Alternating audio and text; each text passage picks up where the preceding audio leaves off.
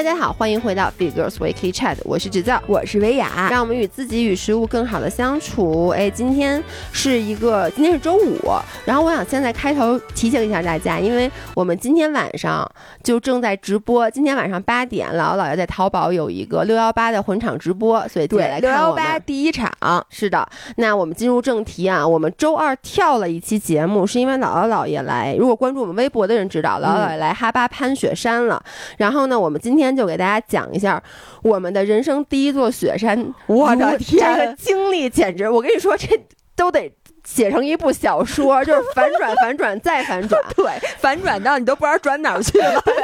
然后呢，至于攀雪山整个的过程，大家可以关注下周三的宁浪别野，因为我们有三位就真正去参参加攀登的、嗯、我们的三位室友会大家讲怎么, 怎么说谁呢。对，就是因为我在这儿先给大家剧透啊，人生的第一座雪山姥姥没攀上去，接下来的下一次如果我还去，当然了我觉得我不会去了啊、嗯、如果还是还是我人生就我永远是我人生的第一座雪山。雪山没错。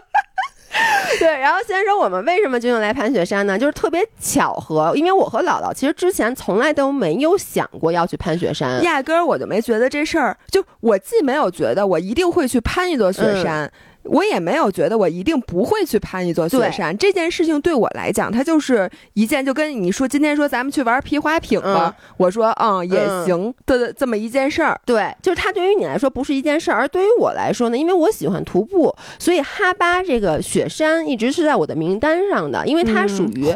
它属于高原攀登，呃，加上呃雪山，它等于是一个很经典的线路。然后我去年其实就想来，但是去年一个是因为疫情，一个是我咨询了以后，人家说如果你没有任何高原就是徒步的经验，他建议你先去徒一遍高原，嗯、然后再把这个雪山和高原加就和那个徒步加起来。哦、所以我一直就觉得这事儿吧，我想干，但是它特麻烦，嗯、因为你们知道攀雪山这个事儿，它不是说我就是简单的出去玩。玩一下，你要准备很多装备啊，还有很多技术装备，像什么头盔呀、啊、那种大的冰爪呀、啊、这种什么冰镐，对，包括你要学一些什么紧急。就比如出现这种对紧急制动的一些动作，它挺麻烦的。然后如果你自己想去的话，你首先得去找团，这个团靠不靠谱，嗯、然后人跟你合不合，对，然后装备就是好不好租。就是我一直都是想去，但就觉得这是特麻烦。我觉得有朝一日吧，总有这么一天。嗯、所以当这次的机会是因为一农要去拍那个珊瑚姐，是姥姥的偶像，那、嗯、越野跑圈的女神。对，然后呢，因为珊瑚姐这次她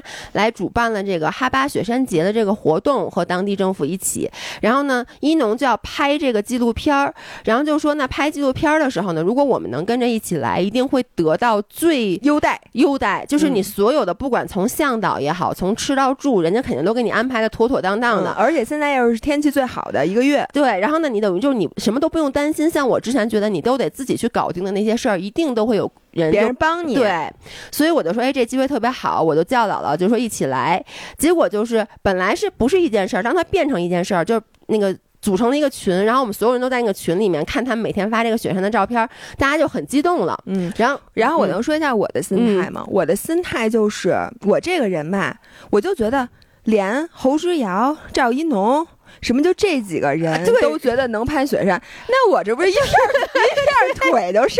然后于是我就一直使一个旁观者的姿态。嗯、你知道一农之前他还跟我说他查了什么小红书那大本营什么样，嗯、攀攀雪山过程什么样，嗯、他就在心里一遍一遍的演练，嗯、就说这什么样我到底能不能上去，嗯、他就属于很焦虑，对，然后很担心，焦虑，很敬畏，嗯、这个事儿。我就现在就这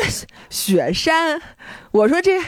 我我要不参加一个什么，我真的想过我要参加速攀组。说实话，当时一农就说说，哎，你们要不要来？然后我就说，哎，我特别想去。然后过一会儿问姥姥，我说我老伴儿也来。一农直接问的是要不要给姥姥报速攀组？对，速攀组其实呢就是。哎，咱们一开始都不知道速攀组是什么。当一农问要不要报速攀组，我以为是快速爬雪山啊，是人家就是快速爬雪山，但是人家是从哈巴村出发，然后快速爬完雪山再跑回哈巴村，中间还换一趟装备。对，我当时还想，哎呀，算了，陪你们一起吧。对，没必要，是不是？虽然说我能力很强，但是没必要。我当时就从头到尾就没有把这个雪山当回事儿。我看出来了，这就是为什么那雪山他不想让我上去。就是姥姥是这样的，就是从头到尾，因为我们在群里天天就讨论什么，不管讨论装扮，然后就讨论，就大家都说，哎呀，我好虚啊，那人没事我也很虚，然后各种问说这玩意儿真的能爬吗？说我们都没有训练过什么的。嗯、然后珊瑚姐一直跟你们说，跟我们说，以你们的体能，说都没问题，说只要那天天气好，就觉得全都能上。我保姑娘们保证你们全部登顶。姥姥在那群里都不怎么说话，我从来不说话，我就想这事儿都跟我没关系。人家发来的什么高原什么训练，我想这不用练，对，看都不带看，没事。然后呢，反正他就是一个非常非常放松的态度。结果在出发之前，我给大家讲啊，就是我们还没出发呢，这个故事已经反转八次，九转十八弯。因为在出发前，大概我们是周六出发，在我在周二的时候已经觉得不舒服了。你先是脖子完全动不了，对，我就是我很久没有落枕了，然后我突然在出发前的四天，我落枕了，并且那个落枕，我给大家形容有多严重啊，就是比我去年摔车，就自行车摔车。摔到颈椎还要严重，就我那脖子是一丁点儿都动不了，并且呢是越来越严重。然后我当时就觉得，哎，就觉得是吹了风了，但是我倒没有觉得这件事儿会影响我爬雪山。是因为我觉得影响了，嗯、是吗？当时我从我去百分之百的哈巴雪山、嗯、进度条已 经, 已经降到了百分之七十，我当时就觉得，哟、嗯，我老伴儿这脖子就就这还爬雪山的，我我已经觉得几率降低了。我当时觉得落枕虽然很严重，然后呢，但是我觉得，因为我们虽然是周六出发，但是我们攀登那天是周三，嗯，所以我觉得这一个礼拜这。落枕肯定好了，结果我落枕还没好，然后我就开始不舒服。我一开始就觉得我是感冒，因为我嗓子里面就觉得有点疼，然后开始流鼻涕，特别特别虚。我就觉得是因为我最近工作太忙了，累了，嗯、所以我当时就想，如果我正常啊，我从来没有因为自己感冒而去过看过病。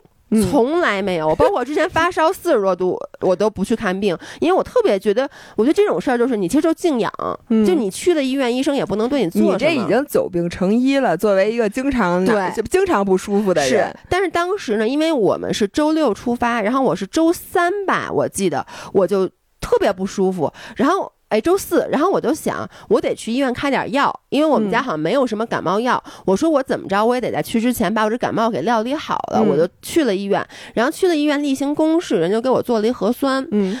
当时吧，其实我已经连着在家做了三天的抗原了，是因为都是阴性。对，是因为我周末去上海参加了各种各样的活动，人特别多，所以我回来以后，我坦白讲啊，我一开始感冒的时候，我也觉得我不会二阳了吧，嗯、有过这个担心，出现了短暂的一下。但当你做了连着一天做俩抗原都是阴的，嗯、你就觉得不可能，所以他们给我做了核酸，我也没多想。然后那医生给我开了一大堆什么治鼻流鼻涕的药什么，我就提溜着走了。嗯、结果当天晚上就接到。因为当时走的时候，我根本没想核酸报告这事儿，嗯，然后是我走的时候，那护士跟我说，说您这个报告大概说是二十四小时，明天能出来，嗯、说那个我们会打电话通知你。我给想都没想，我说啊行，就当天晚上真的就离开那个医院两个小时，我就接到一电话。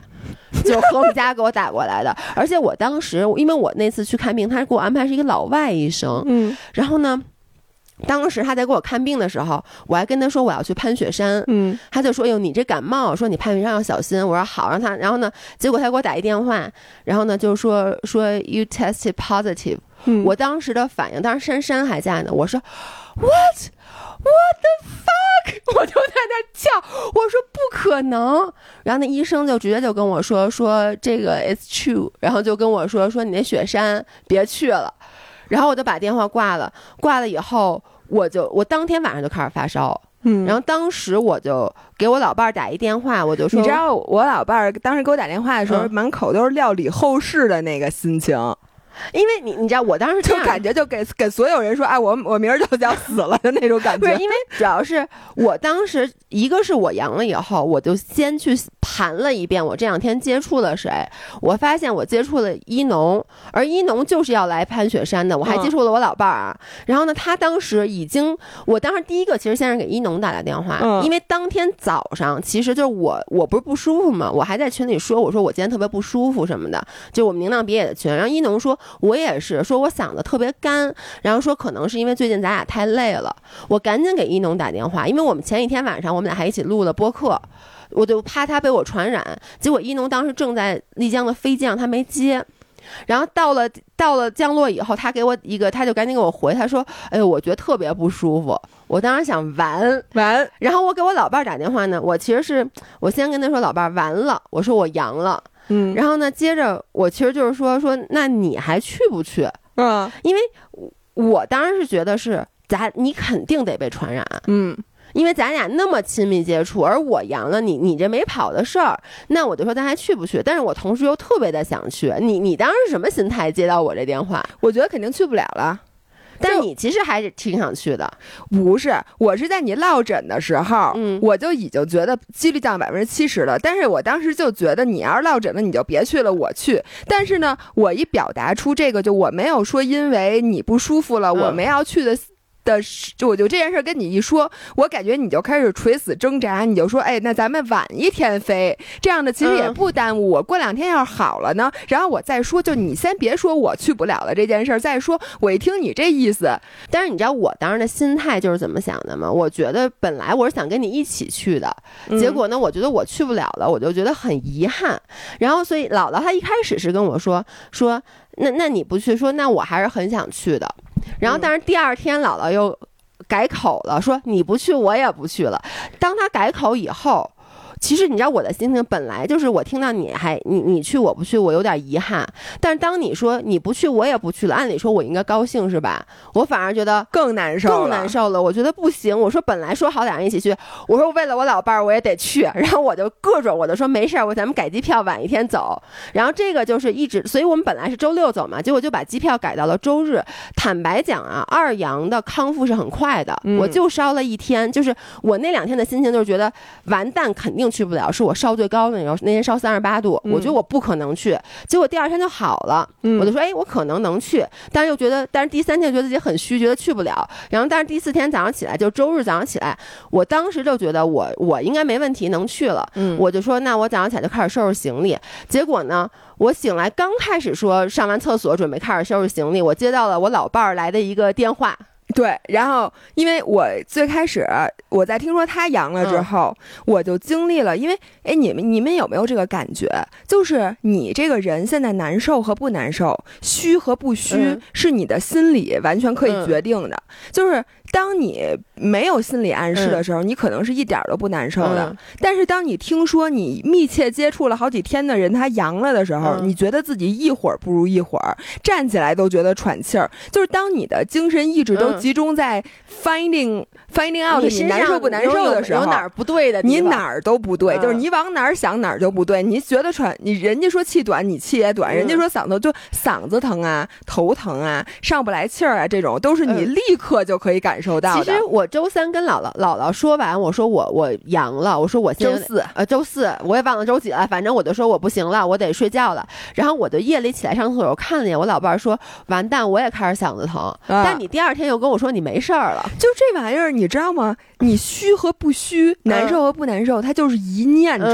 间。嗯，当你往不难受那儿想，你怎么想都不难受；嗯，当你往难受那儿想，你怎么想都难受。嗯嗯，但是呢，有一件最可怕的事儿发生了，就是在周日一早上，我们当天下午四点的飞机，我们是周日，本来是周六的飞机，嗯，已经改到了周日。嗯，为了迁就我，为了迁就姥爷，然后姥爷周日是没事儿的。我周日早上一早上起来，嗯，我的扁桃体完全肿了，就我整个右边的扁桃体，在我每一次吞咽的时候，嗯，我都觉得那卡一东西。嗯。而且这种状症状是我可能十年能有一次，所以这不可能是因为你生病很少走嗓子。对，而且我本来就很少生病，嗯，所以我就觉得完蛋，我肯定是那个 COVID。 对，然后我当时就坐在床上想，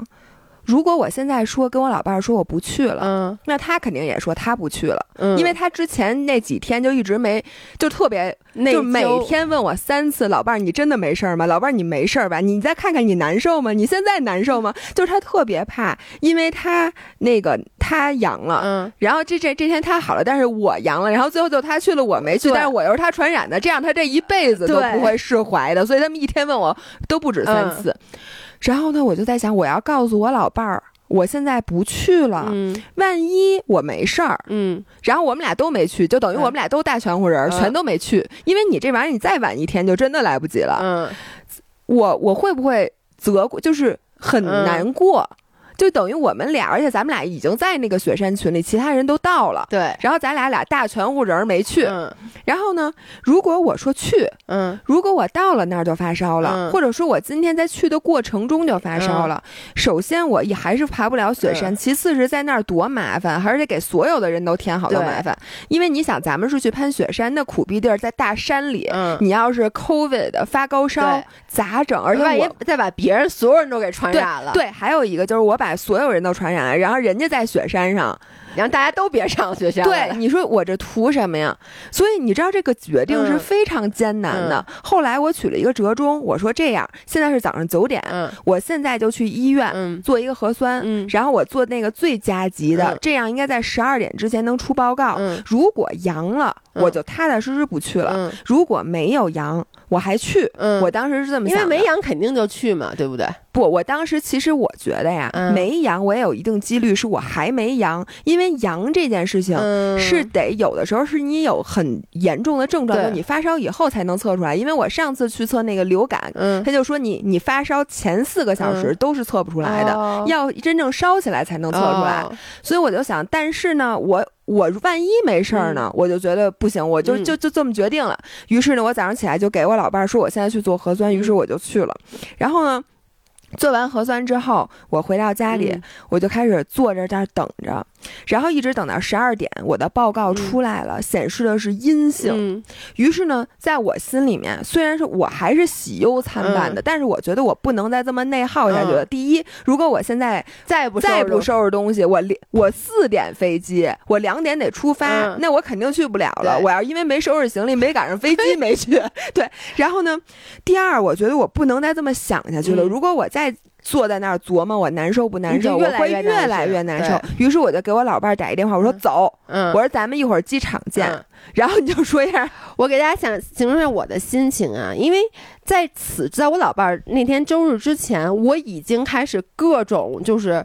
怎么说呢，就是一会儿去一会儿去一会儿不去，然后我就已经其实有点被内耗了。大家想啊，就一个东西你特别特别想得到它，但是告诉你你不能得到它，然后你已经做了很充足的心理建设，告诉自己各种各样的原因，然后说我去不了我去不了我去不了也挺好的什么的。尤其是周日是这样的，周日是我早上起来我是觉得我状态哎真的恢复了，我特别开心的时候接到了我老伴这个这个消息，然后呢我当时就是想的是如果他不去我肯定也不去了，于是我就坐在家里面上午的两个小时啊，因为我所有的这些徒步的这些乱七八糟的装配就是被我散落在家里各个地方。我前两天收到了一个清单，但是我都没有仔细看，就是因为我觉得可能去不了，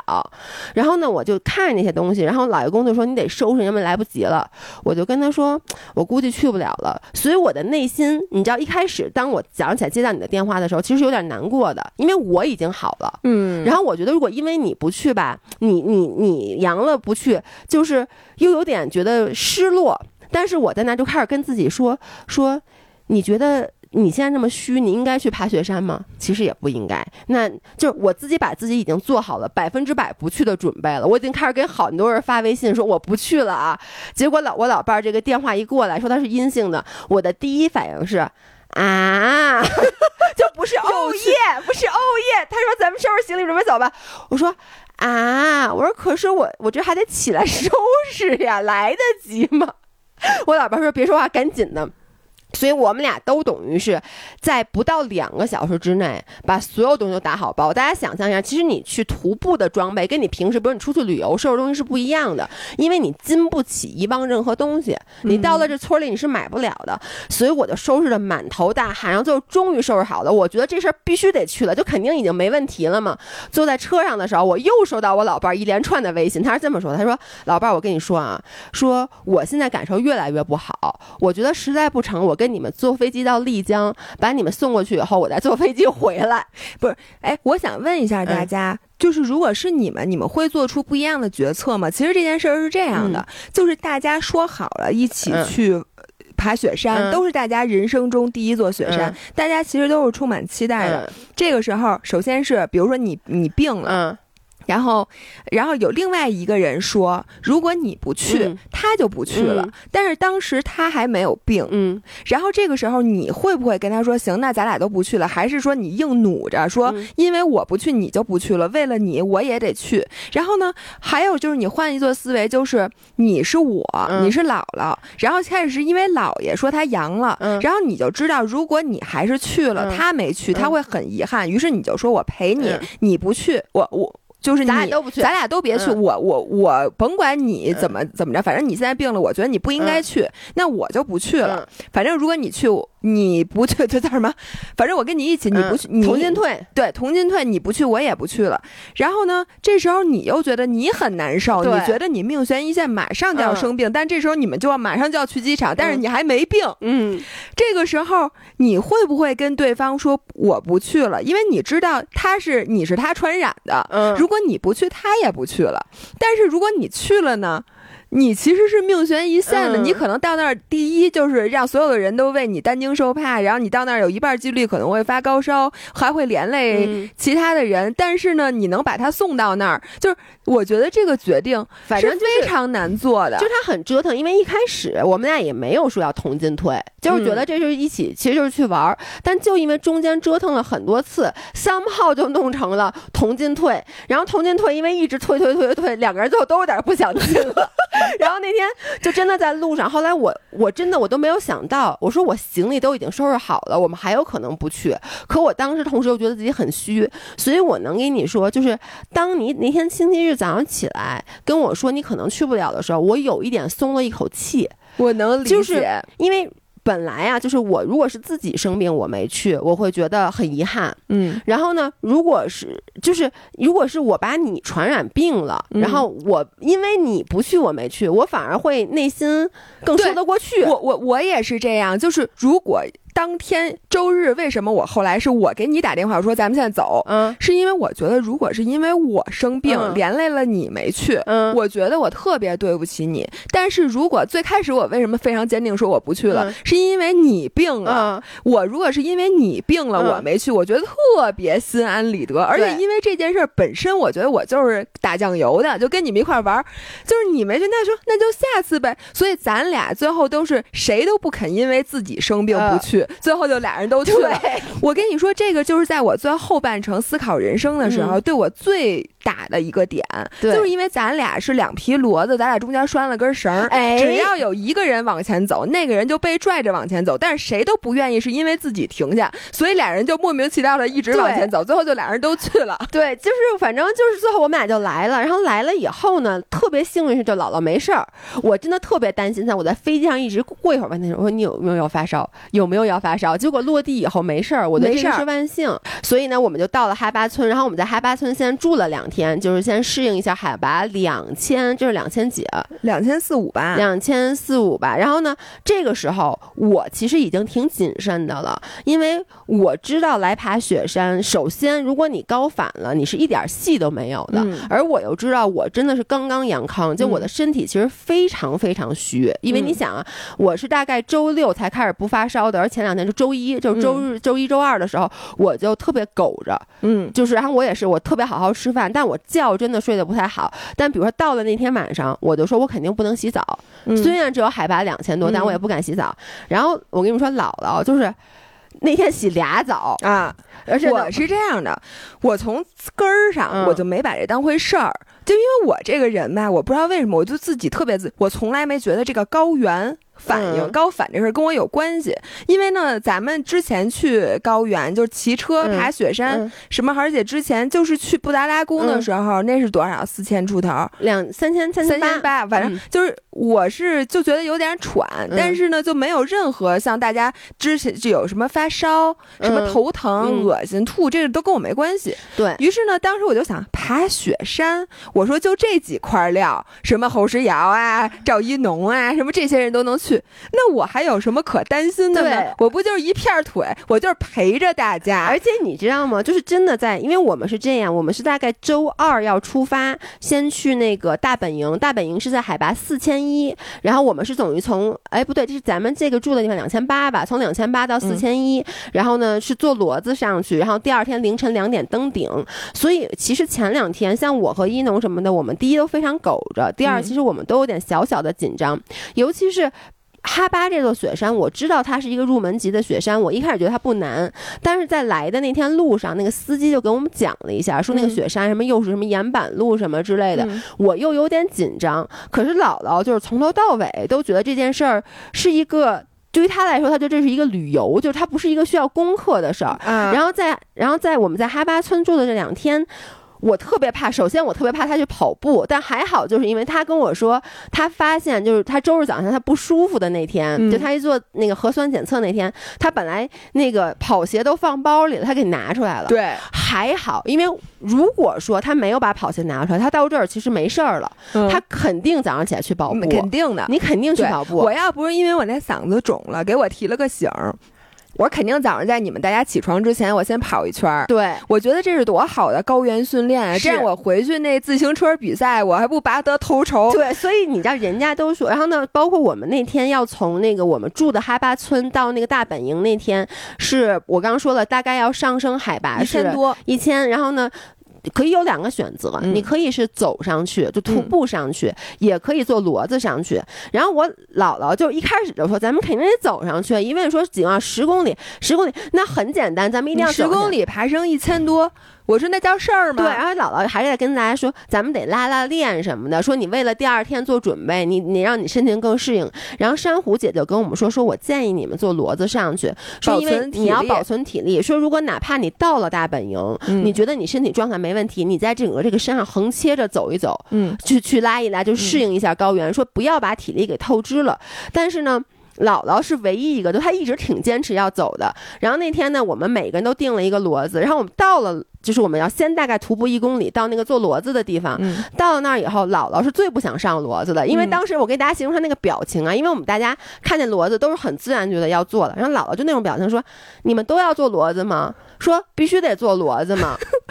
然后呢说要不然咱们先走一段，还好是向导说了，说所有人统一先上骡子，说到前面如果风景更美的地方你们愿意走可以下来走、嗯、然后我跟大家说不夸张，我们坐那个骡子走了五分钟没到风景更好的地上地方，因为我和姥姥那骡子真的就是牵在一起的，就是我们俩就我们俩那骡子是连一块拿一根绳儿。对，然后姥姥在我后面她就一直在说说什么时候可以下呀，现在可以下来走一走了吗？然后我前面牵骡子那大哥一开始都没听清他说什么，然后姥姥老说我下来我给他们拍照，其实他根本不是想给我们拍照，因为他也跟不上我们，他就是想走。然后那大哥一直说到前面再下到前面再下，后来中间有一个地儿可能那个队伍变慢了，可能前面有点堵车，然后有一块大石头就是方便我下骡，然后我老我老伴一下就下来了，说你们走吧。然后呢我们剩下就骑着骡子，我老伴就在后面就开始徒步。然后你知道吗，我当时就觉得我说我一定要用我的表把这条路线记下来、嗯、下次我还要这么走。我说这个多好的拉练，就是你知道我到高原我最喜欢的就是高、嗯、就高原必须得训练、嗯、因为你到高原没有训练你就白来高原了、嗯、我们这骡子倒是练了我没练，我急呀、啊、你知道给我急的他真的是很着急的想象，就是在那骡子上面上窜下跳我心想我坐在骡子上我还能练点啥要不我蹲我我我做做深蹲而且他就找各种借口他你知道他说什么他说哎呦说我这骡子被骑什么被我骑骡子太可怜了太可怜太辛苦了，说要不然我背着骡子吧我说骡子能不能让我背一会儿让我练练腿，然后你知道我真的我在骡子上琢磨、嗯、我今天在骡子上我能练点什么我站起来再坐下坐下再站起来，然后我在骡子上我说哎这是不是挺练核心的，因为你知道骡子特别颠，然后我就想我就观察骡子的脚步、嗯、我说骡子是越野跑高手，你看人家每一步都迈在哪儿，我就模拟，然后我的重心就跟着他各种转移然后我说不行不行我必须得下来，我现在说什么都得下来所以现在他就就跟着我们，就是他就属于半就快走那种的、嗯、后来呢我也下来跟着走了一会儿，然后呢我就已经感觉到有点累了，因为说实话当时海拔已经又上升了五百可能得三千多了，就你能明显的感觉到就走路对、嗯、我能说最致命的就是我当时啥感觉都没有、嗯、朋友们我跟你说这个高反真的就是你在三千多的时候你啥事儿没有，真的不代表你到四千多的时候没事儿。我当时就是在最开始咱不一块走一公里多嘛、嗯、然后张一农就说哎呦，说我明显感觉我上不来气儿，对对对对，说我好虚，然后你们所有人都说气喘吁吁，我就当时觉得这这一一公里我都没觉得是，我觉得有坡，但是我、哎我突然略再加上，你能懂吗？我说的太对了，因为我老伴儿在海拔三千多的时候，那个活跃的样子啊，就是因为一农真的走两步就开始喘，然后一农就说什么我心率都一百四了什么的，然后我老伴儿就在那说啊。说我心率八十五还是多少，反正特别九十吧，差不多。我就说，然后他就说这坡好陡啊，什么？我说咱们这坡上吗？就是我当时简直就是，我跟你说，就他简直，包括其实我们在就是出发去大那个大本营前一天，老我老我老伴就拉着我说，咱俩得去练一下，说因为你得就是什么去徒个步。嗯、然后呢，我一点不夸张啊，就是我们俩在徒步的时候，刚走大概十几步，我就开始喘。对对，然后你就说，哎，说那个我现在心率有点高，说老伴你陪我走慢一点、嗯、我当时说啊，我说咱们走得快吗？不是，而且当时而我当时真的有点不高兴，因为我我真的可能因为非常虚，你想当时周一嘛、嗯、我真的走两步，我一个心率一下飙到一百五十多，一个是我觉得我就有点头晕脑脑胀的感觉，然后我老我就说能不能陪我慢点走，他那个表情是非常鄙夷的，他说咱走了吗？不是，因为我们就是特别特别慢。咱走了吗？然后我就跟他说，我说我可是我难受，我觉得当时真的挺难受，我都挺不高兴的。然后他就确实陪我慢着走了，但是你们能想象，他就感觉是被就是拉住缰绳的野马一样。那天他在陪我徒步那天，就包括往下，就是他。我说你大家看我 vlog 我有拍，因为说好了我说你一定得按照我的速度走，但是到下坡的时候他实在忍不住了，就像兔子一样就起飞，走两步一回头一看我没影了，然后就站那等我，然后就是感觉他是那受了老大的委屈你知道吗？就是拉着一边拉着手刹一边踩着油门对所以那天往大往往大本营走的时候也是，就是让他坐在后面上窜下跳，一会儿往前一会儿往后，反正就是特别着急对，然后下了骡子以后他就赶紧说咱们得四处走走，就是他真的是忍不住的就是要运动。然后我们就到了大本营，到了大本营以后当时是海拔四千一嘛，然后所有人下来，有的人其实挺快就开始不舒服的了，我看咱们周围有一些就是其他的那些团员，就是有一些可能就比较虚，然后我是真的没什么感觉，然后人家就跟我们说你到了高原最重要的喝水，嗯，多喝水，你把你的这个然后多喝水多排尿，你把你的体液整个给换一遍就会好好很多，所以我们就开始不停停的喝水，然后呢其实到了以后包括像一农什么都说哎呦有点虚，就走两步就开始喘、嗯、我老伴这时候还没事儿呢，没事儿好、嗯、丝毫没事儿，但是我是在下午的时候突然觉得我开始头疼，嗯，就是头疼那感觉我不知道大家有没有体会过，就是你头不能动，嗯，你一动就噌噌噌那样疼、嗯、但是我当时坚信是因为我困了太累了、嗯、累的、嗯、我当时也没往心里去，然后我在下午呢我就感觉很奇妙，就是我那个头越来越疼越来越疼、嗯、最后疼到我都没法说话了，就是我只要一一说话我那个头就跟炸了似的，就那种嗯，而且你知道我觉得高反是一个很神奇的事儿，就是大我们是大概下午一点多到的大本营、嗯、然后一开始大家都没什么事儿，然后慢慢然后我就开始在那测血氧，我发现我血氧就不错九十一，然后朱桥就很虚，朱桥的血氧就八十多、嗯、因为他本身就感冒，然后一开始就最虚的是朱桥，然后姥姥就没什么事儿，包括我们在吃晚饭的时候、嗯、你还挺活跃的，当然咱们还在说什么要吃点碳水什么的，吃晚饭的时候我只是头疼、嗯、但是还没有那么严重，对，因为你说话什么就一点问题都没有、嗯、然后呢我们吃完晚饭以后珊瑚姐就说你们现在不要回去睡觉、嗯、说你们要在横切就在这个草原上走一走，就是适应一下身体，而且你刚吃完饭你的胃里面有很多食物需要血液去消化，你这时候一睡觉很容易就高反了、嗯，咱们哪怕在溜达的时候，因为当时一农大姨妈来了、嗯、她胃疼，我还有这段珍贵的视频，当时就一农走得特别缓慢，我们几个女的一人抱一保温杯，就特别像一个老太太僵尸似的，对，然后我不是让你配上噔噔噔噔噔噔噔噔，当时就是我我就拍一农，然后老伴还说说哎你给配上这个音乐，然后你当时还笑着说，就整个你的状态都看上去还是属于在咱们里面属于比较好的，对，因为我们身上都走得很缓慢，然后后来呢我就去上了个厕所，我再回来我觉得前后也就二十分钟，反正对，然后到晚上，你知道我明显觉得我不如你们是什么时候吗？嗯、就是夕阳，大家是不是看夕阳？对，我当时说，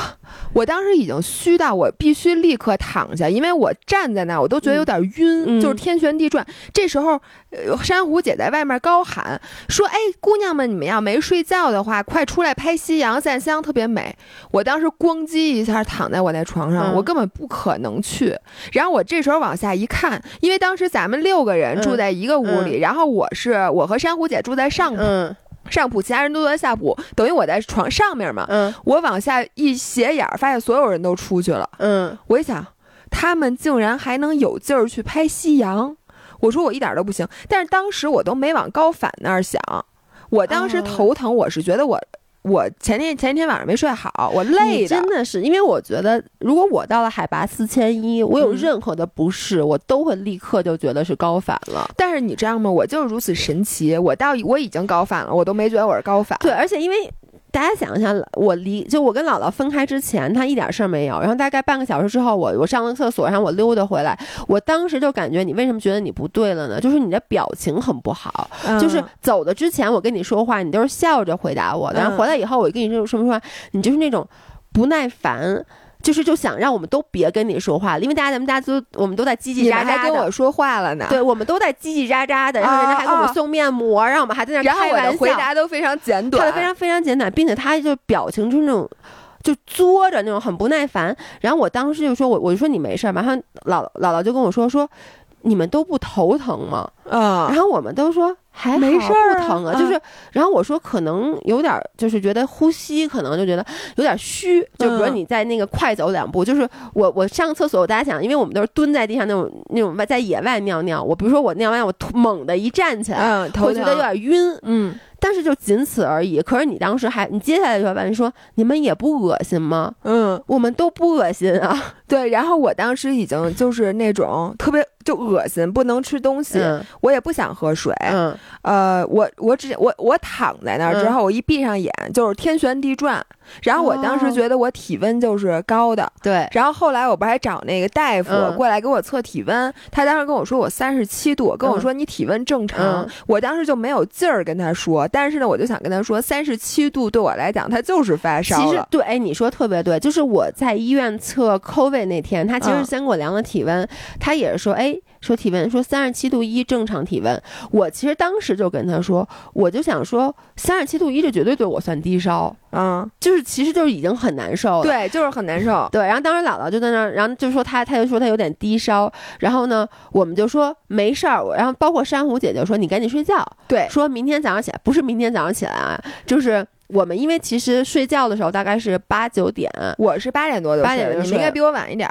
对，然后呢，其实我们并睡不了几个小时，就是我们是两点钟要起床，嗯，起完床以后大概两点半我们就要开始出发去攀登了，就大夜里。所以珊瑚姐姐说每个人都好好休息，然后同时她也说大家睡不着没关系，因为在高原所有人都睡不着，就是好像在高原你刚到的时候都是睡不着，嗯、说你们就躺着闭着眼睛就休息。我反正因为我特别怕高反，嗯。然后呢，我那天喝了好多好多好多的水，就是姥姥跟我说什么她喝水喝得多，我跟你说她高反就因为她喝水喝得不多，就是、我跟你说我就不具备喝好多好多好多水的能力。嗯就是我，我就这么跟大家说，我从到了大本营，可能是下午两点到晚上睡觉之前，我大概喝了得有三升多到四升的水，就我那一瓶是五百毫升嘛，我那天晚上至少就在睡觉之前已经喝了六瓶还是七瓶了，这个能力我就没有，所以我就是我必须得说，我一点高反都没有感觉到，嗯、就可能是因为我喝水喝的多，但是它也有一个缺点，就导致我在那天晚上仅有的那四个小时休息时间，我基本是没睡，我上了五次厕所，就是我一会儿就起来要尿，因为我喝水喝太多了，而且我起来尿一尿，我不知道为什么我就 compulsive， 我尿完尿回来我就得现在喝好多水再继续睡。而且你还吃饿，我觉得你的高反的症状就是饿。对，对我的高反就是跟悠悠很像，就是我其实到了我我这次出来，我其实每天都很注意吃饭。就我因为我知道，就爬雪山不管怎么说是消耗体力的，但是我其实那天到大本营，我晚上吃的也挺多的。我晚上睡觉之前还吃了一个巨大无比的芝麻饼，还吃了一个小饼干，然后晚上就是。饿的我躺在床上啊，就大概离我们吃完饭也就俩仨小时吧，饿的我就是那种心慌，嗯，我觉得我都要心跳都要把我心脏跳破了，然后就你想所有人都睡觉，我知道我这时候起来，因为我们是六个人住一个集体宿舍，你其实很容易打扰到别人，但我饿的不行，我起来喝罐八宝粥，吃个香肠。对，他就摸着，而且摸着黑，一点光都没有。我一开始喝八宝粥的时候怼到鼻子上了，你知道吗？不是你能想象，就大家都睡觉，他在那一会儿摘这个，一会儿摘那，一会儿上厕所，跟老鼠，然后那个门就滋妞一下，开了一块滋妞。然后他说，大家有一次连着上了两次厕所，就这次厕所刚回来一推门，觉得不行，我还要上厕所，我就没尿干净。但是我我就属于没怎么休息，但是我确实没有高反，然后就到第二天早上两点钟。对，然后呢我那天晚上睡的反正就是一直天旋地转头疼，但你睡着了，因为我上厕所我都不知道，嗯，对，我是确实睡着了，嗯，然后我就听见珊瑚姐突然一下说啊起床啊，对我也是，然后这时候腾一下灯就开了，对，然后我当时坐起来我缓了很久，我就在穿就是在试图发现我到底难不难受，嗯，但当时其实我坐起来的时候，嗯，我觉得还行，就可能我已经适应那头疼，嗯，因为头疼好多个小时了，嗯，我就觉得还可以。我当时都没有想过我还能不去，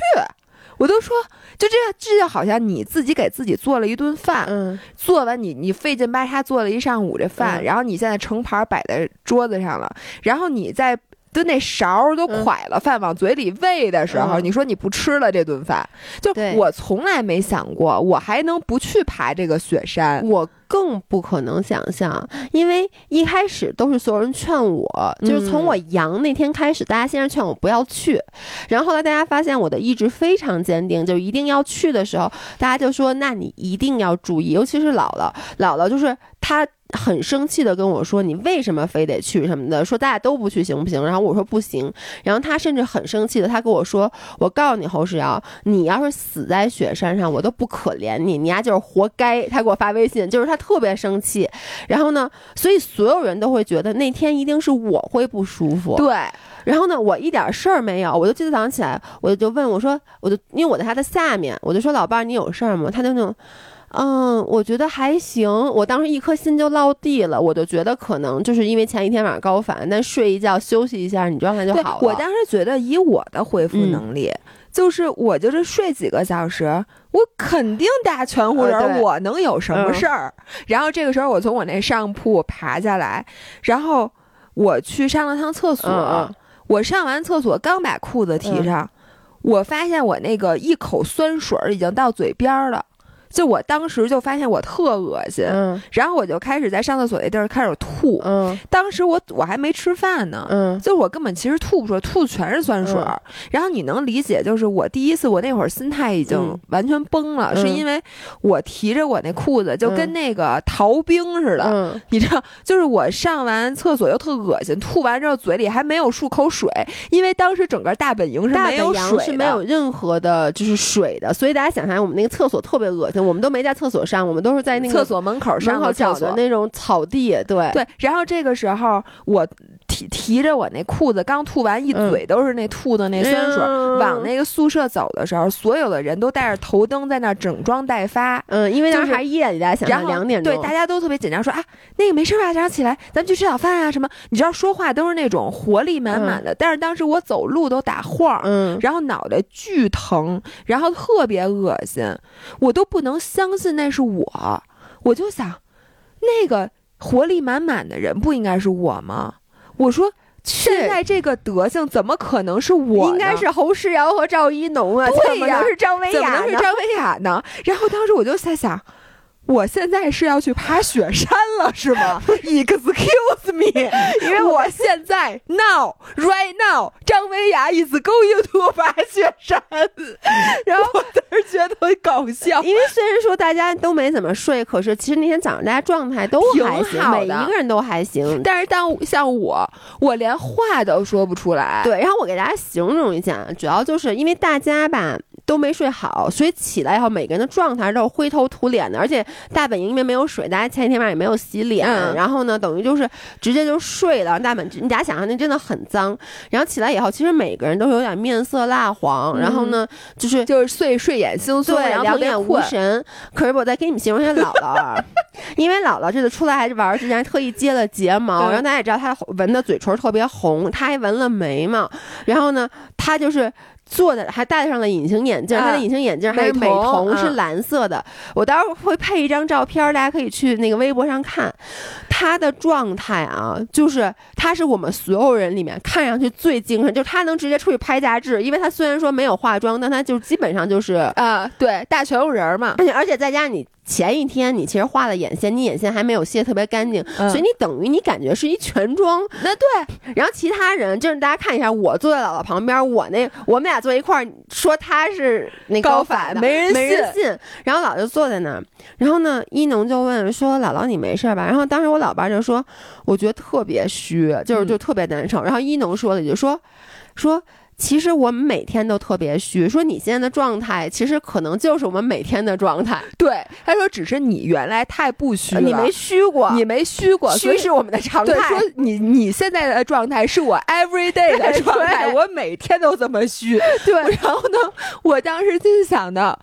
我说真的吗？我说你们这是怎么过来的？要我我就不活了。因为因为大家，我给大家形容一下，我们这一群人去爬雪山的人啊，除了 Coco 状态是 OK 的以外，嗯、我和一农都是之前那个礼拜阳过，嗯，然后呢，我是烧的比一农高，但是一农在爬雪山的前一天就出发去大巴呃。大本营的前一天，他来大姨妈了，对，所以他特别虚，对，他又虚，他又痛经，再加上他其实也刚阳康。然后呢，朱乔是正在感冒当中，那鼻涕眼泪一大把一大把的，嗯、而且从来了就是我都穿着背心都嫌热的时候，他都捂着冲锋衣，对对，哎对，没错，就是每一天他都穿的个大棉袄，你知道他晚上睡觉都穿着羽绒裤，对，就特别热啊，我跟你说一下。然后我都当时就觉得这、就是对，然后你知道我我老爸是这么说的，本来我们在见到朱乔之前。前还说哎呦，姥姥还说我别到时候阳了把朱乔给传染了。见到朱乔那一刻，我们都怕朱乔把我们传染。对，我都想戴上口罩了见到他。所以我们每个人其实都很虚，等于前几天姥姥都是活蹦乱跳的。所以你们能理解，就是我都我那个心理落差，我不能相信这些人都比我强了。到到大本营之后，就大家都起来，然后都开始穿装备了，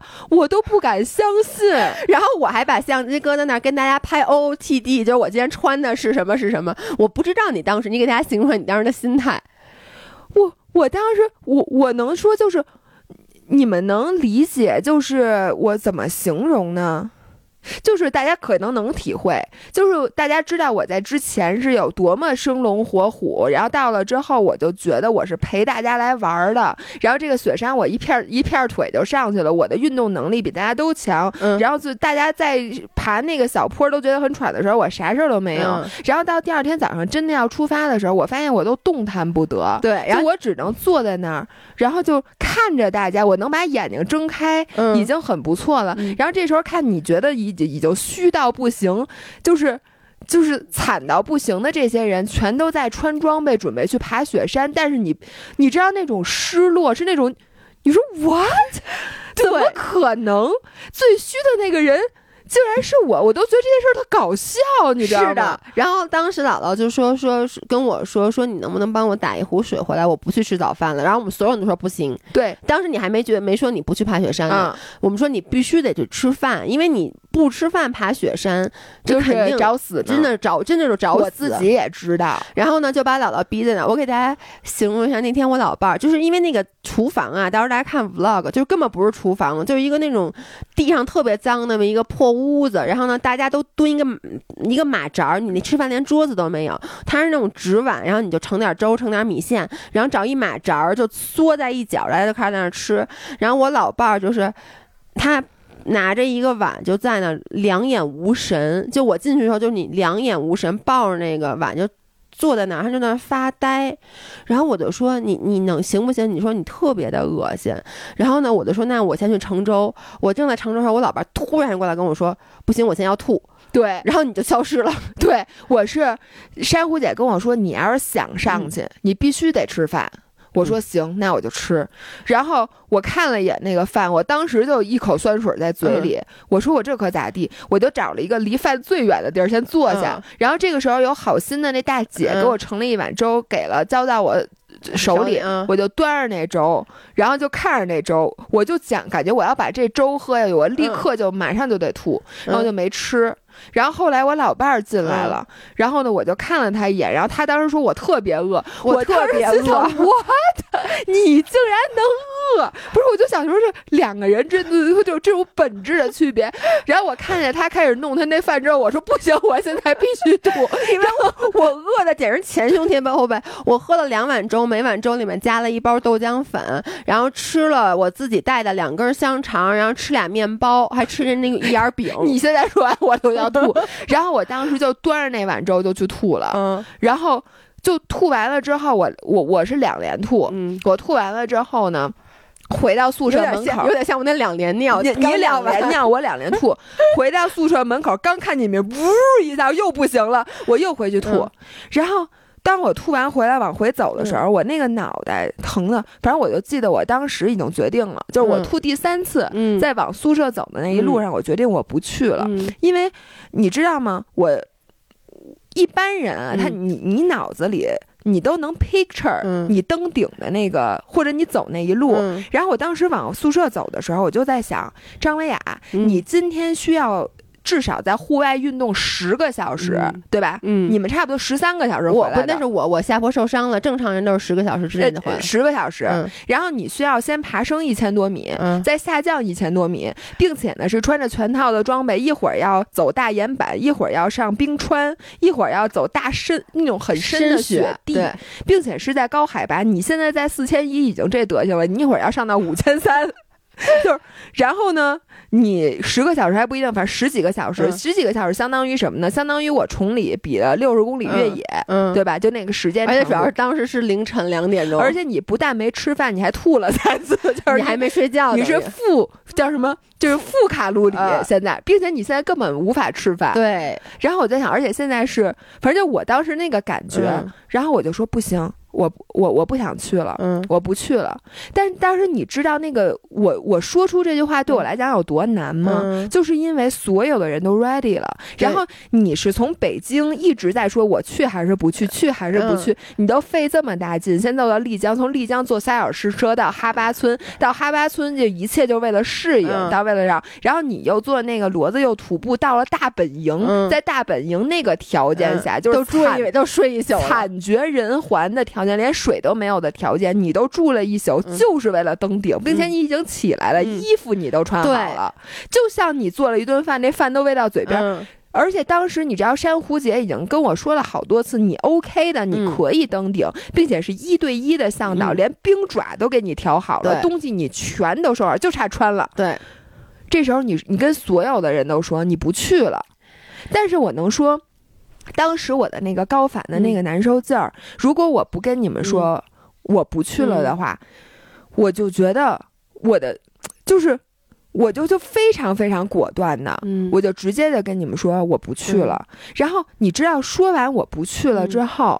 嗯、我特别我当时心里特别特别释然。嗯，就是因为我觉得我要去，我感觉我今儿就能死山上。因为我我我跟你说，我特别 surprise 你会不去，是因为悠悠。如果没有悠悠之前给我讲过那些故事，就你刚才当时那个难难受劲儿，嗯、我其实觉得你说你不去了，我能理解。然后呢？但是因为大家可以去翻一下，我们之前有一期是悠悠去年去攀完雪山回来，我们俩录了一期节目。他当然攀的还比我们高，嗯、他是住在五千多，爬的是六千多的雪山。嗯、然后他就是高反特别特别严重，跟你一样，他就一宿没睡，一宿不停的在吐。然后呢，发高烧，发烧到快三十八度什么之类的。嗯、然后，而且你想，他是从五千多往六千多爬，嗯、当时也是，就是他觉得他一定会死。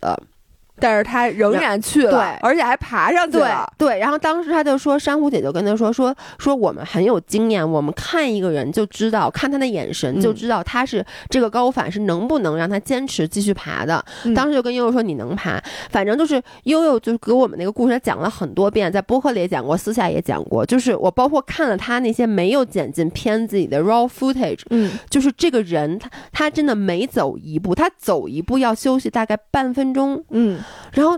当所以他我当时就说说那你就爬了，他说因为当时珊瑚姐跟我说能爬、嗯、说我也觉得就跟你是一样，说我觉得我费了这么大的劲、嗯、我都到这儿到五千多了、嗯、我之前那几天那么难受不就是为了能到能到这儿吗，说所以我就一定要爬。所以我就想说我在这儿插一句、嗯、我发现人不到极限你永远不能判断你是一个什么样的人。对，我一直觉得我是一个特别能坚持特别能坚韧不拔的人、嗯嗯、我也是这么以为的，我就觉得就就是什么困难只要我还有一口气儿、嗯、我肯定能坚持。对，我现在发现不是的，有一些苦我是能忍的，有一些苦我是忍不了的。是的，因为我就在想如果我是你、嗯、我可能不会说不去。对，因为我总生病，就是我总头疼，像当时姥姥说她什么头疼吐了嘛、嗯、因为其实因为我有偏头疼的毛病，我经常经历那种头疼的最后吐了的情况。而且你经常在咱们你很头疼的时候咱们还直播。对对 对, 对，你记得吗？然后咱还录视频什么的，你都说我现在头疼，我你让我吃颗药，然后咱们开始录。 对, 对，然后我当时都没有觉得，我觉得你可能还就不是特别难受、嗯、因为我很我几乎没有头疼过，嗯，我也不知道你是什么感觉。我现在侯诗瑶，我我给你跪一下，是不是很 respect？ 就是因为我们从小病到大，就像一农说的，就是虚是我们的常态，所以就是比如说我们平时一个五成虚，当我们到八成虚的时候其实也也还行。所以就是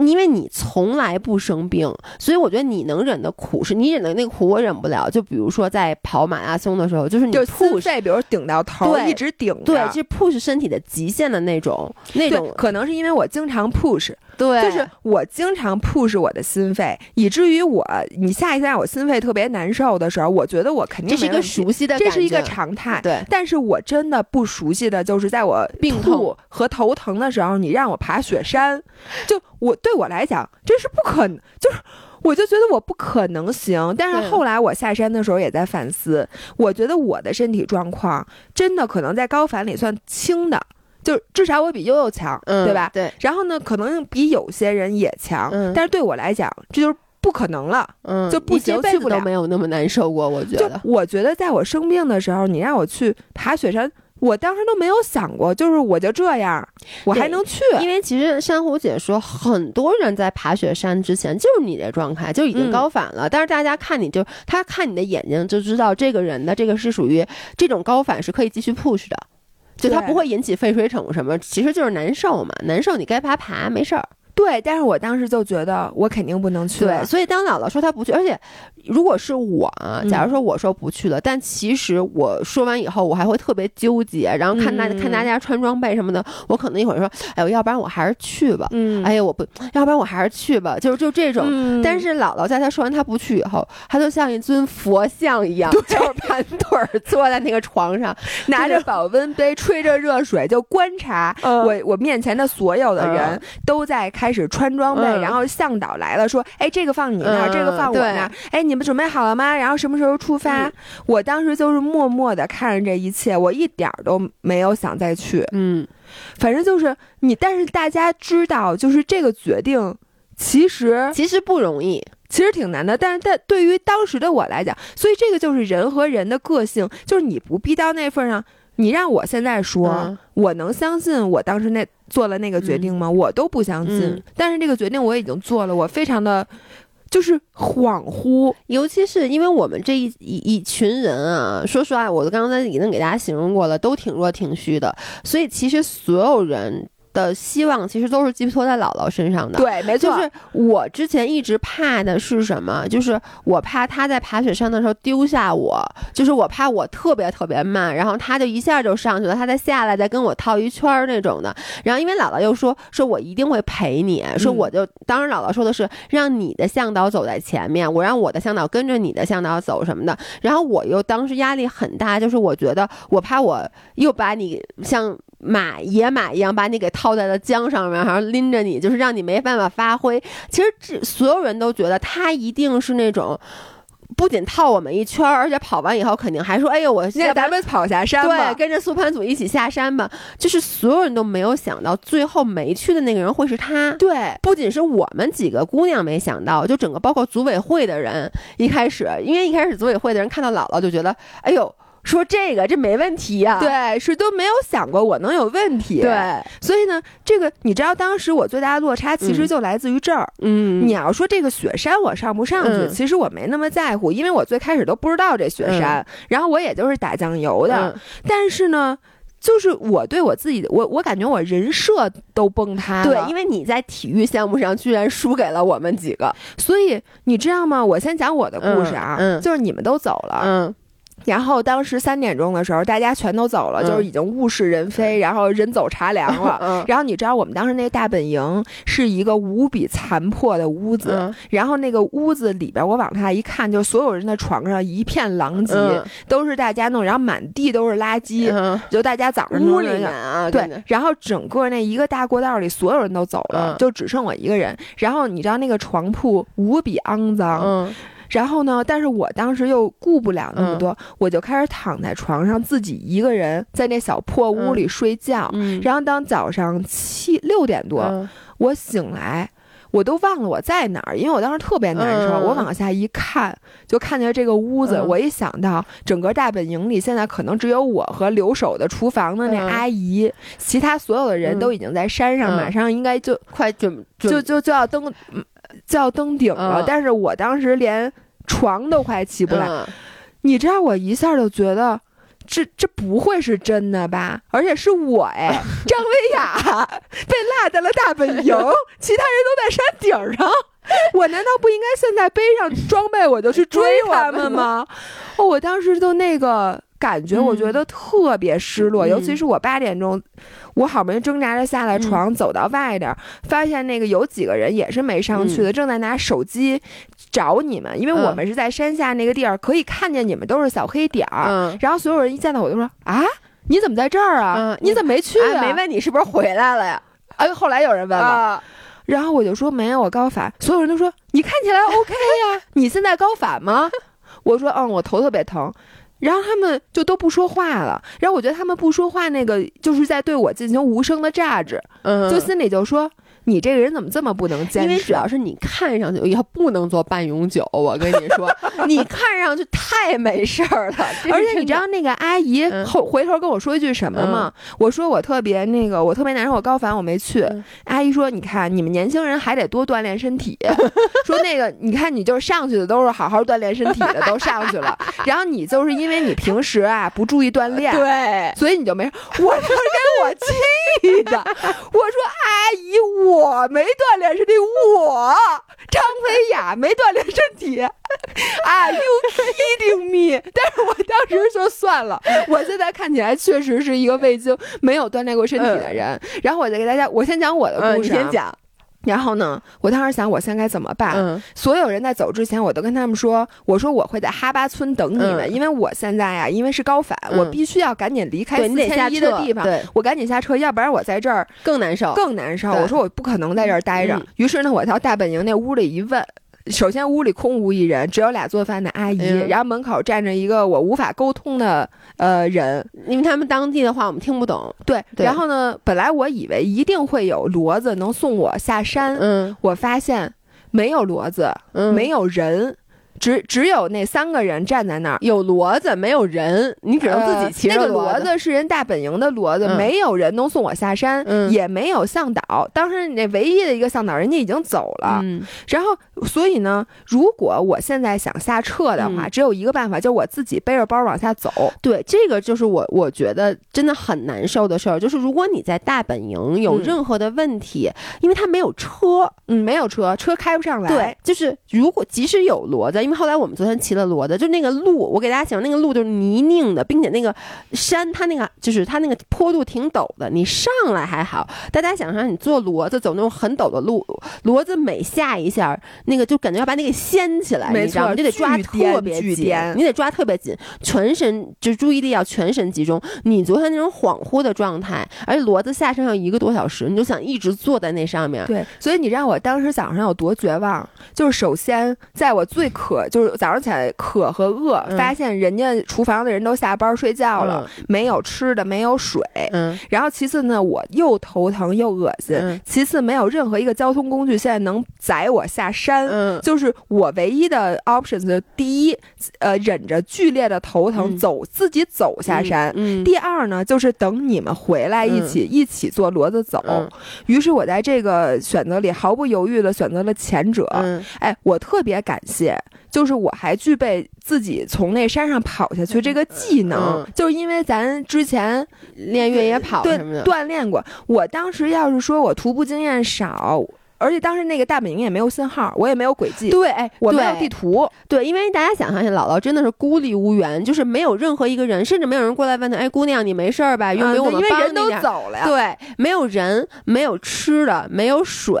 然后也没有流动水，但最重要的就是你没有信号，你没办法求救，大本营上一点信号都没有，没错。然后我就说那我就走吧，然后我就给大家讲我在这一路上思考了一路人生、嗯、因为最开始呢我后来碰到了一个摄影师、嗯、他驮着那个装备跟那个驼夫一起往那个山下走、嗯、就我们一起走了一半的路、嗯、然后呢那一半路我就忍着剧烈的头疼，我就想我说那个无论如何我迷路我也要迷在低海拔的地方、嗯、我现在必须得从那上下下车、嗯、然后呢走了一半他们就不走了，因为他们要拍摄其他的那个登山的队员、嗯、然后后面一段路我就是看着那个他那个树上经常有系那个小红绳，对，因为那是一条徒步线路，对，然后大概后面的六六七公里吧，就那个山路我都是自己一个人背着包、嗯、然后呢跟跟着那个小红绳走的、嗯嗯、然后我一路上碰见了好多就是人家是今天来爬雪山、嗯、就今天他们昨天等于坐骡子往上走，对，他们是往上走、嗯、然后一个个都是朝气蓬勃，就跟你前一天你上去一样啊，没错，不坐骡子我要徒步上山，对，就是那天的我，然后所有的人见到一个从山下往山下走的人都会很自然的问一句，哎，你登顶了吗？然后大大大的那个期待的答案都是啊，对，我今天上去了、嗯、什么的，山上天气挺好的，你一路顺利。结果呢我跟每个人都解释我没有登顶，我都没去，我说我都没去、哎、你你我我能在这插一句吗？就是我其实感受特别不好这一点，我特别能，可能是我太能共情了，就是昨天包括昨天晚上晚宴的时候、嗯、就每个人见到都会问，哎，登顶了吗？登顶了吗？然后呢问姥姥，让姥姥都会说，都得解释一下，我没有，我都高反，我都没去。然后别人那个，你说这话，别人就有点不好接，对，因为他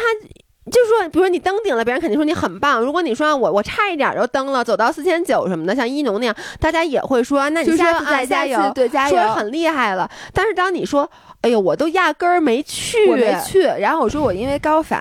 而且所有人看见我都觉得我啥事儿没有。尤其是你知道，我正在一个人往山下，我都不是在走，我是在跑。嗯，我把登山杖收起来了，然后两个手背着包，我就往下以越野跑的速度再往下跑的时候，嗯、我跟人说，我因为高反，我今天连床都没起，我早上睡到八点，我自己现在走下山，哦、跑下山。对，你特别难解释这件事儿，然后所有人都会炸着我，真的会炸着、嗯，就会想。你啥事儿没有，你就不能坚持一下吗？对，对，就是你为什么不上去？然后弄得我到最后，当第三波人问完我，嗯、然后我说我没去，而且我压根儿就没起、嗯，我因为高反，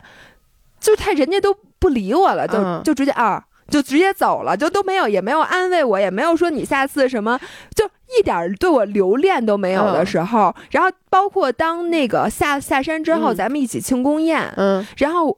就是当所有人问我你为什么没去、嗯、然后我就说我因为高反、嗯、大家都接不上这个话，对，然后你知道吗，我就是一路走，当我感受到了大家对我的 judge、嗯、我就开始想，我说这个到这个东西、嗯、就是这整件事情、嗯、到底有没有对错、嗯、然后我这种不坚持、嗯、是不是不对的、嗯、那我、嗯、我去或者不去哪一种是真正的意义所在？对，然后我就在想想整件事情、嗯，就说首先就是真的爬雪山，我爬不爬上去，嗯、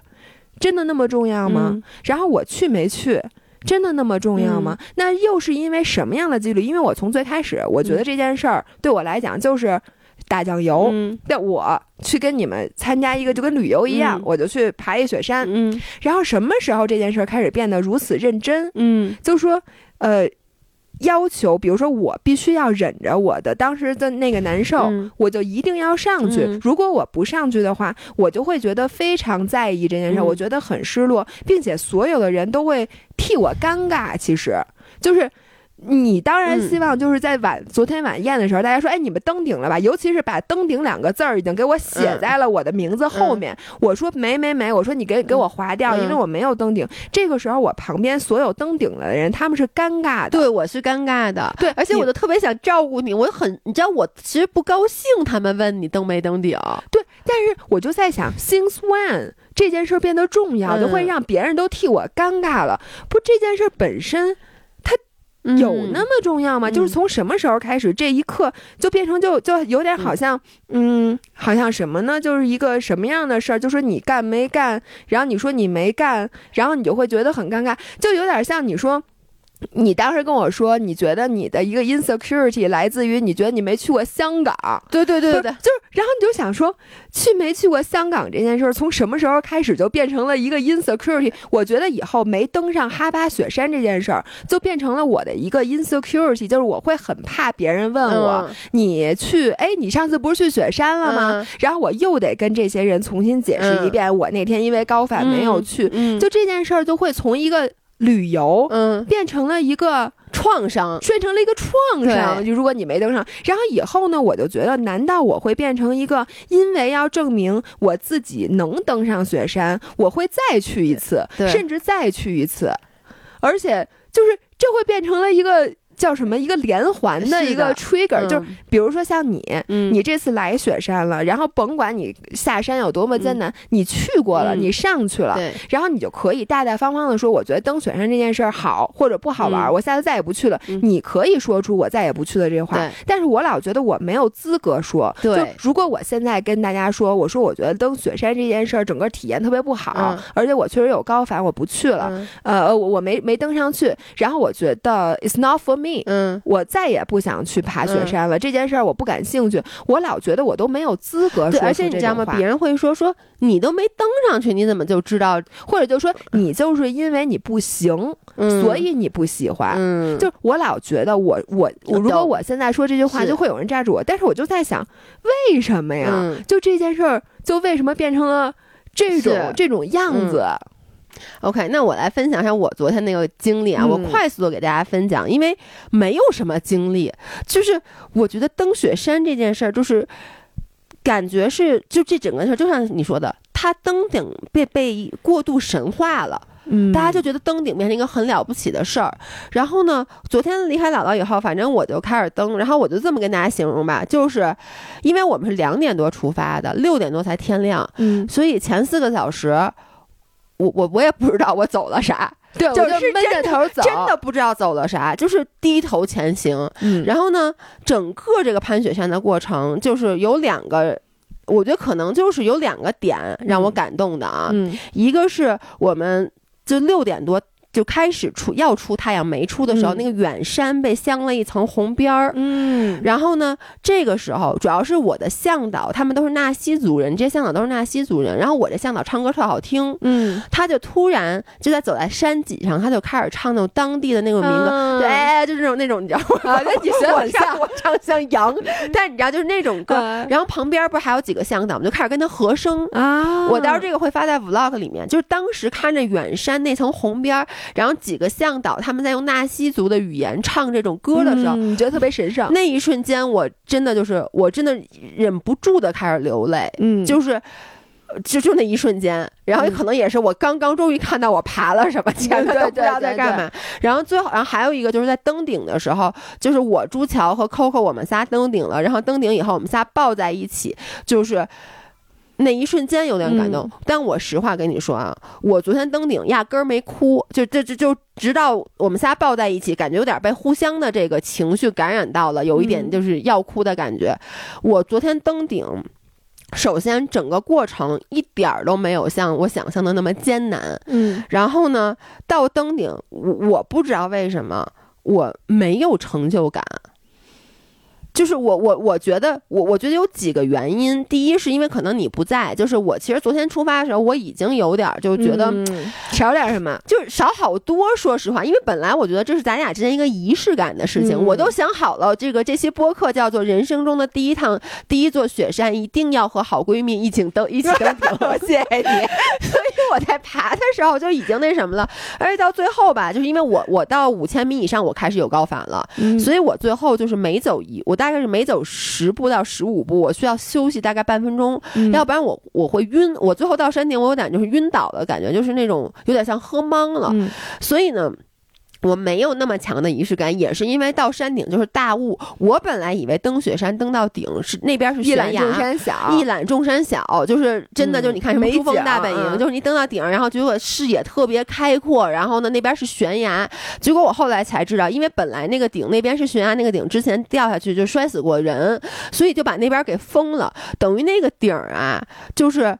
我待会儿给大家看照片啊，就是雪地，然后上面插插了一个木桩，那个木桩大概跟我小腿小腿小腿那么高，上面写着是哈巴雪山，其实它应该有一个五九五三八是不是几五三九六啊，应该有那么一个数字，但被埋在雪里，没埋在就剩一五，对，剩一五，然后是那五上面还系了一个红色的塑料布，把那五也给挡上了，就那么一个树桩木桩，然后呢四周全是大雾。啥都看不见，真的是啥都看不见，能见不度也五米。然后你就站在那儿，然后就跟那木桩拍了张照片，然后就下去了。嗯，而且下去的过程，对，然后就是，所以我就说，整个故就是整个这个爬雪山没有特别让我以为的那些感动的瞬间都没有。嗯、然后呢，再加上我下车的时候，因为我的膝盖不好，然后我下车大概下车的可能一公里吧，我的膝盖就开始剧烈的疼痛，所以我其实上来说实话不难，嗯，然后我还觉得自己挺行的，然后下来就是很疼很疼，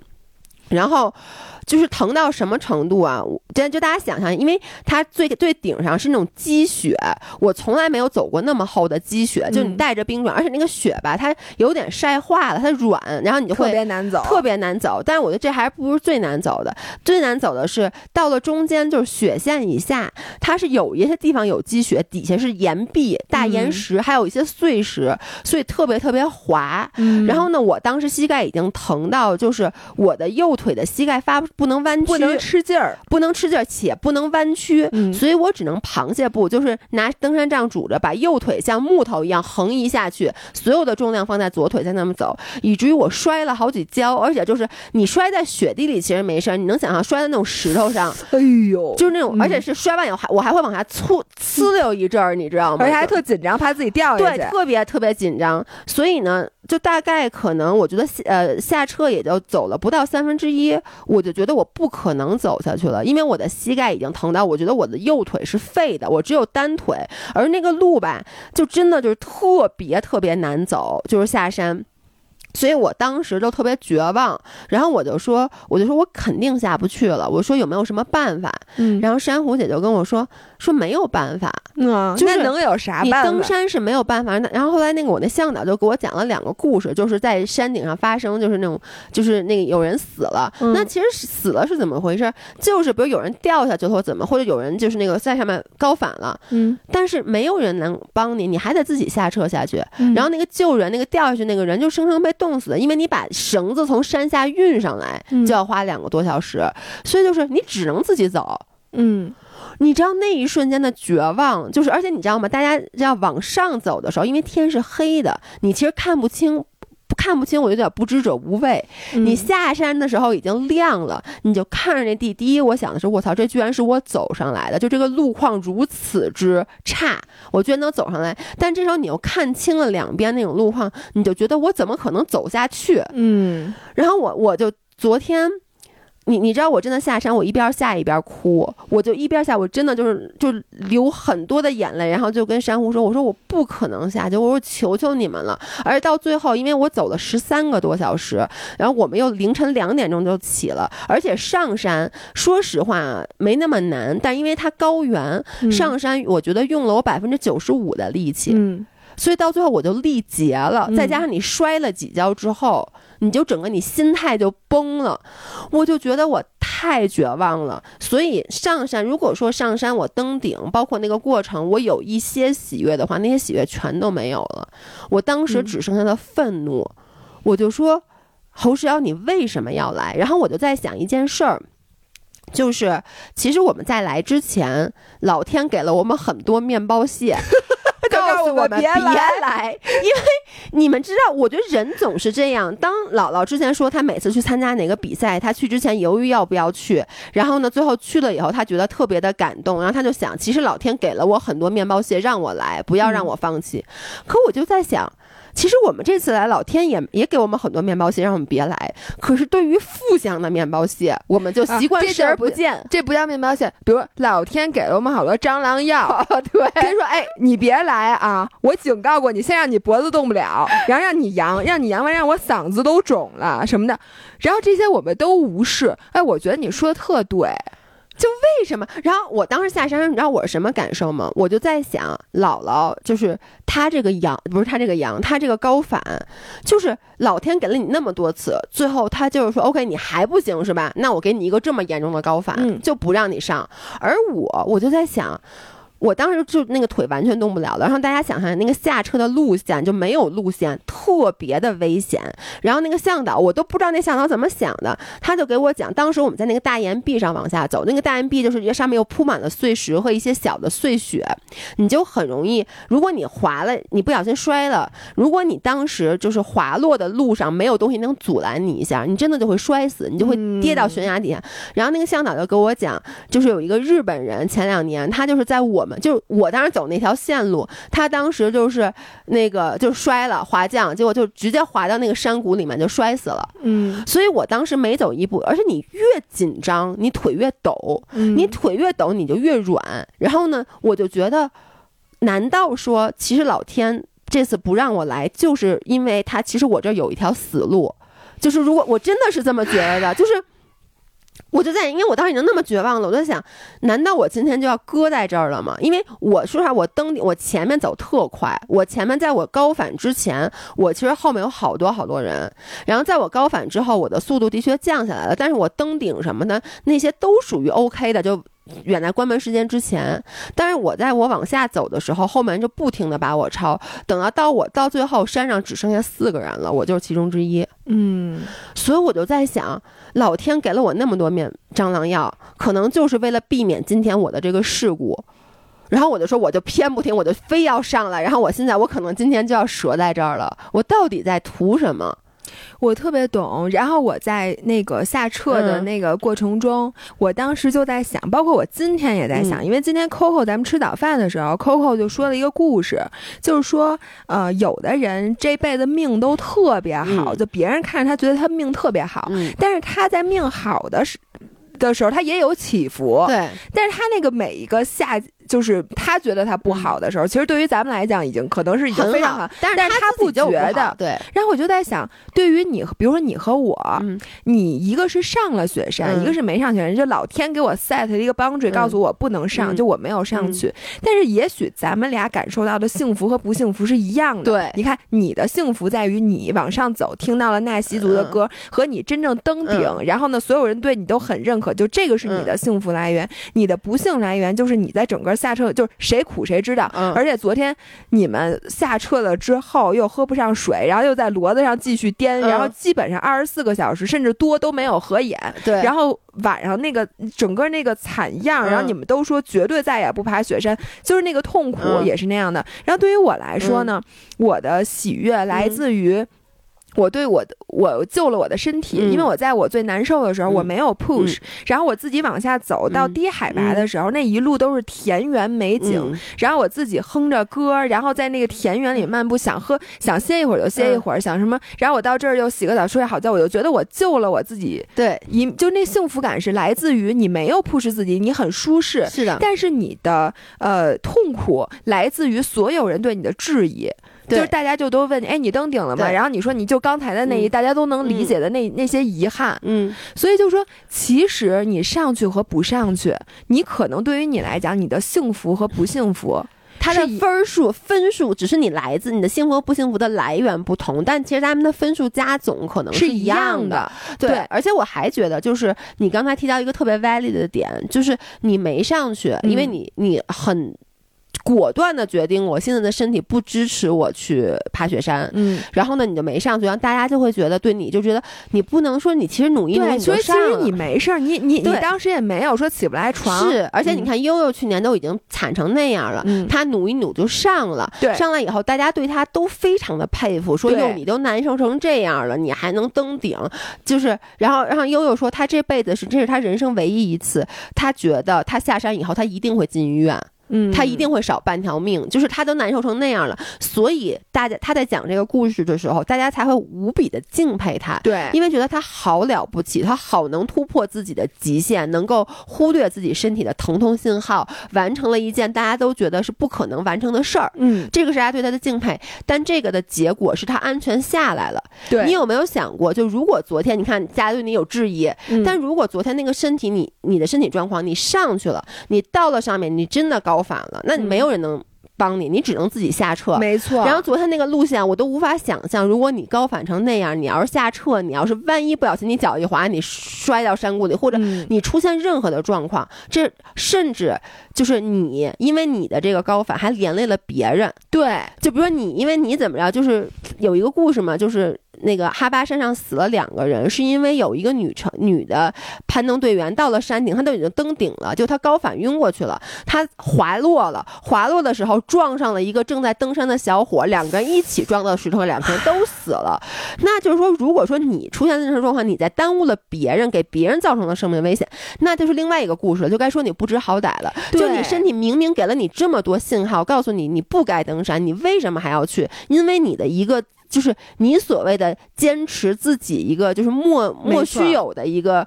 自己的为了自己莫须有的坚持，其实一个莫须有的执念，对，然后结果你还害了别人，嗯，就是因为结果，因为其实我之前就看那个我特别喜欢看那本书叫 Into the Thin Air， 就是叫什么，嗯，就是讲那个珠峰攀登那次那个巨大的死亡事故，其实我当时看他其实有一个特别重要的因素，就有一个攀攀山的人，他在那天早上起来特别严重的高反，嗯，他就觉得他不应该去了，然后他就最后已经决定不去了，嗯，结果其他大部队也已经出发了，出发几分钟以后他又觉得自己缓过来一点，嗯，就跟你情况一样，我也是，他又觉得，嗯，哎，我还行。然后你知道攀珠峰就是，其实就是你你比咱们付出要多得多得多。他可能之前花了几年的时间训练，要是你已经到珠峰的那个最高的 Base Four 大本营了，你花了几十万美金不说，你花了好多钱、好多精力，而且你就这一天能攀，嗯，所以他最后就决定去攀。但就因为他又决定去攀，但他的身体条件不允许，并且大家其实花了一点点时间等他，嗯，导致大家碰上了后来的暴风。风雪，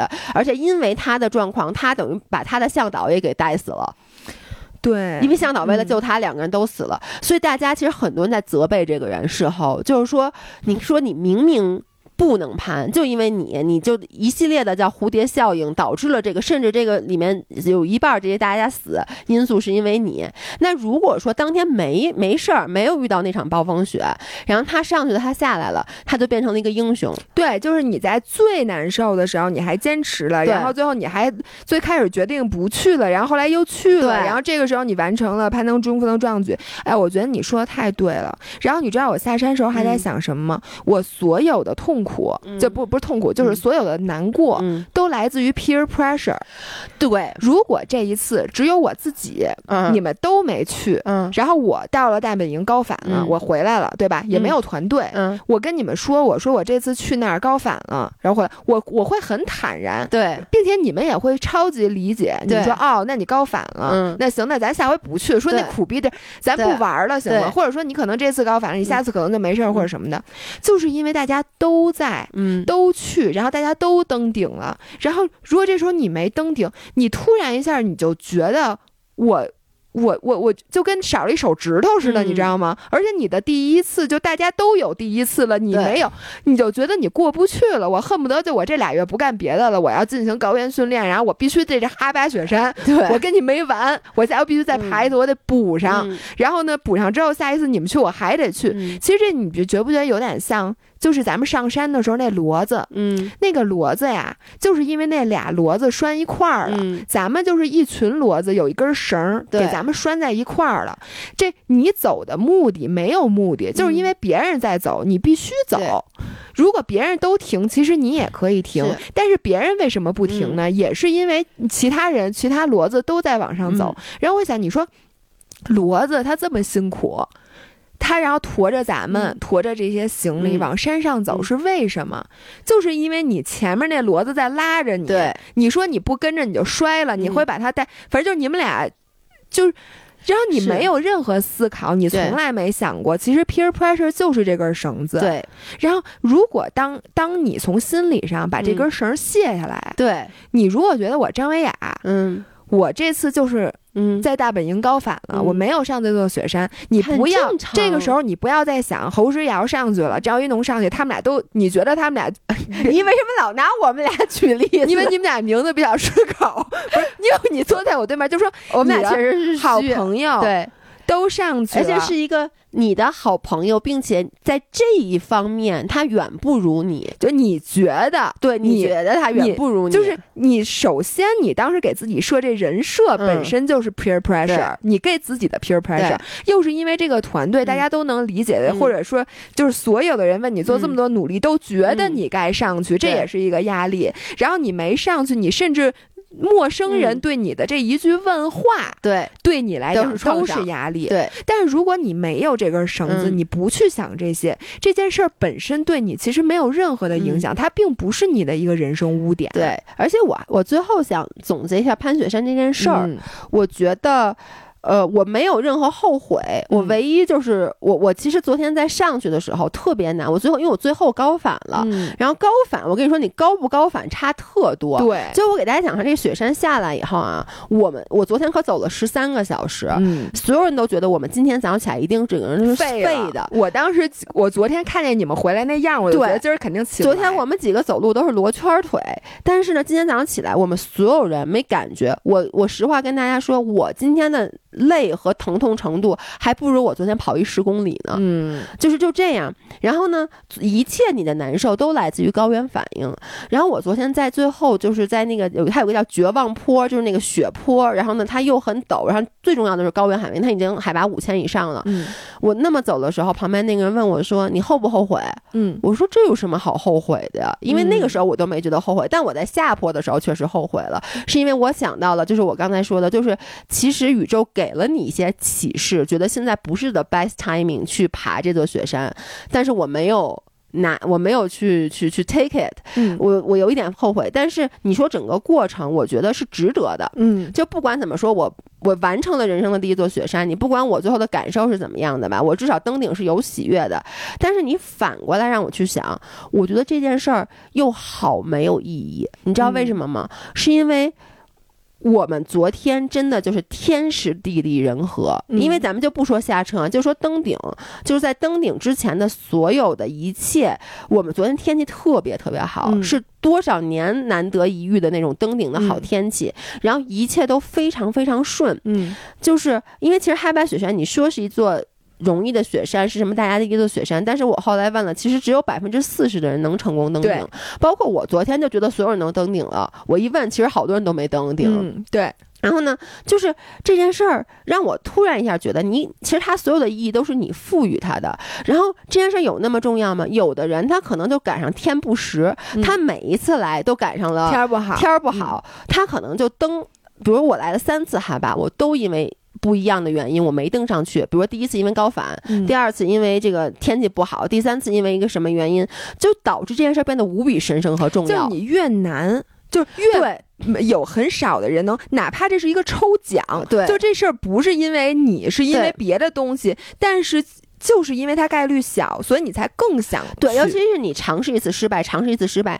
你这样子你越来越把这件事看得无比重要，你的压力就越来越大，嗯、而我们然后所以可能对于比如说啊，一个来了三次海拔都没有登上去，就像你之前说你发一朋友圈好多人都说他们来了没登上去的人，嗯、然后他一听说我登上去了，他肯定觉得我好厉害，嗯、我好幸运，我好怎么怎么着，但我的体感就是我觉得最苦的是我凌晨两点起我困，嗯、我觉得其他他的都就就就我真的觉得比爬香山还容易，恨不得就就上去了。嗯，然后呢，所以我们两个对于这件事的意义，它对我们的意义完全不一样。就跟你昨天说，你说有一个母女没上去，她已经来三次了，是吗？对，都没上去。对，她什么这次来又什么腿疼还是、啊、腰疼？对，然后。你知道，你跟我说完，我就能大言不惭的说，那你就别跟他较劲了呗。嗯，但是因为我攀上去了，然后我觉得这件事没什么难的，我觉得就是一个普通的事儿。但是我就想，如果我来了三次都没攀上去，我可能就想来第四。这就跟我一样，你看，你爬了一次雪山，嗯、你回来可以说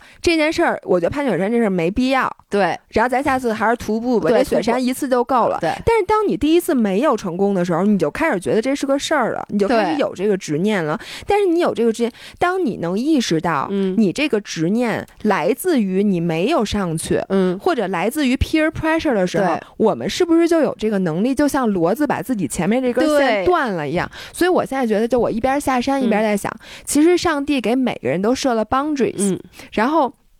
呃，你看啊，我现在能体会到有的人，比如说像我那个朋友，他把膝盖摔坏了、嗯、然后大夫就跟他说，你从此以后跑步你是不能跑了。嗯，